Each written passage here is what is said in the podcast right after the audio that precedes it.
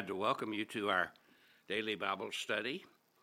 As we begin another week, I hope that God will just show us something special this week. I want to talk about an area of Scripture that is uh, fairly well known, but not too too well understood, and that's what Jesus called the Sermon on the Mount. I want to look at the first part of that, and uh, what's called the Beatitudes. Let me read it for you. When Jesus saw the crowds he went up on a mountainside and sat down. His disciples came to him, and he began to teach them. Blessed are the poor in spirit, for theirs is the kingdom of heaven. Blessed are those who mourn, for they will be comforted. Blessed are the meek, for they will inherit the earth. Blessed are those who hunger and thirst after righteousness, for they will be filled. Blessed are the merciful, for they will be shown mercy. Blessed are the pure in heart, for they will see God. Blessed are the peacemakers, for they will be called the children of God. Blessed are those who are persecuted because of righteousness, for theirs is the kingdom of heaven. In these verses, we discover so much truth. I want us to look a little bit at, at the background of the Sermon on the Mount because actually it's interesting uh, what, what the scripture says about it. Christianity uh, is really so much of Christianity comes out of these uh, three chapters of Matthew 5, 6, and 7, which we call the Sermon on the Mount, where it's the longest sermon that Jesus preached that we have recorded. I'm not saying it's the longest one he shared, longest teaching he shared, but it's the longest one we have recorded. And it really gives the heart of what a Christian ought to be. Somebody said Christianity has not been found wanting, but it's been found difficult. And and of course, these verses reveal how difficult it is, and only we can do it when we come into relationship with Christ and He works through us. I want you to notice who the teacher is, and of course, the teacher is Jesus Himself. He opened His mouth, the Bible says, and taught them. Uh, the most used title for Jesus in all of the New Testament is teacher or rabbi. And what a teacher he was. He had such new authority, and he spoke with such dynam- dynamic power that they had never heard anyone quite like this, and it made so much sense. That's one of the things about Jesus. He didn't talk over their heads. He didn't try to to show them how brilliant he was, or that he was God in the flesh, or any of those kind of things.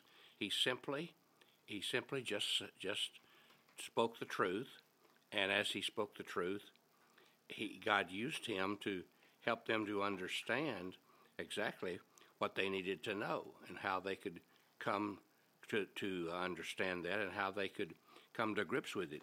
And so I think it's important for us to realize that our main job is to communicate simply, communicate down on their level, communicate where people are. And, and always his message, what he said, was so practical. It dealt with where people lived.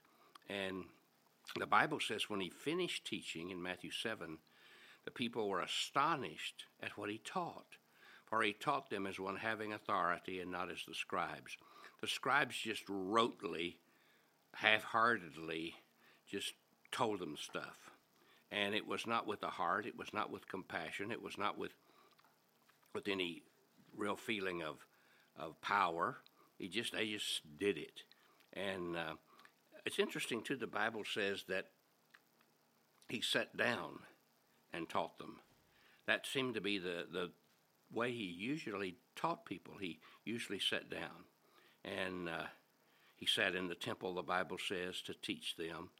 And the most important thing, though, is he was sitting on his throne wherever he was, because he was thrown, his throne was the earth, and his throne was everything that he had made. But also notice the place. The Bible says he went up into a mountain. Now, we don't know what mountain it was, it doesn't tell us, but he chose the open air for his place to share these great truths and a mountain for his platform. And, uh, you know, people have, have taught on all kinds of places. John Wesley taught on his father's tomb in his hometown, on his father's grave. He stood up and preached.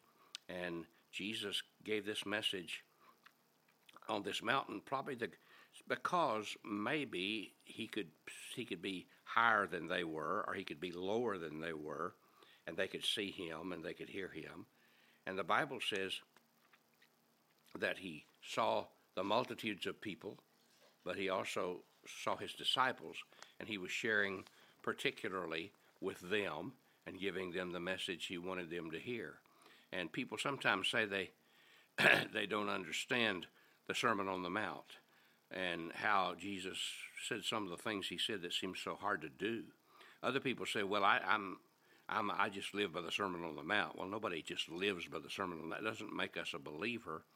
We have to trust Christ to do that, and that's what's really important. The background of these first few verses is what we call the be attitudes. In other words, this is something we should be and do, and uh, they present a portrait of, of what a believer really is and the kind of character that should be a part of our lives. And all Christians are to be like this, and all Christians are to manifest these kind of characteristics that are mentioned in these in these first verses of the Sermon on the Mount in Matthew 5. He calls it blessed or happy, and we'll talk about that as we get on into the study of the Sermon on the Mount. And we'll pick that up tomorrow and we'll deal with that as we start the first one of the of the beatitudes which is blessed are the poor in spirit. And we'll be talking about these over the next several days and probably maybe even further. So i hope you'll be with me as we do that. God bless you. Have a great day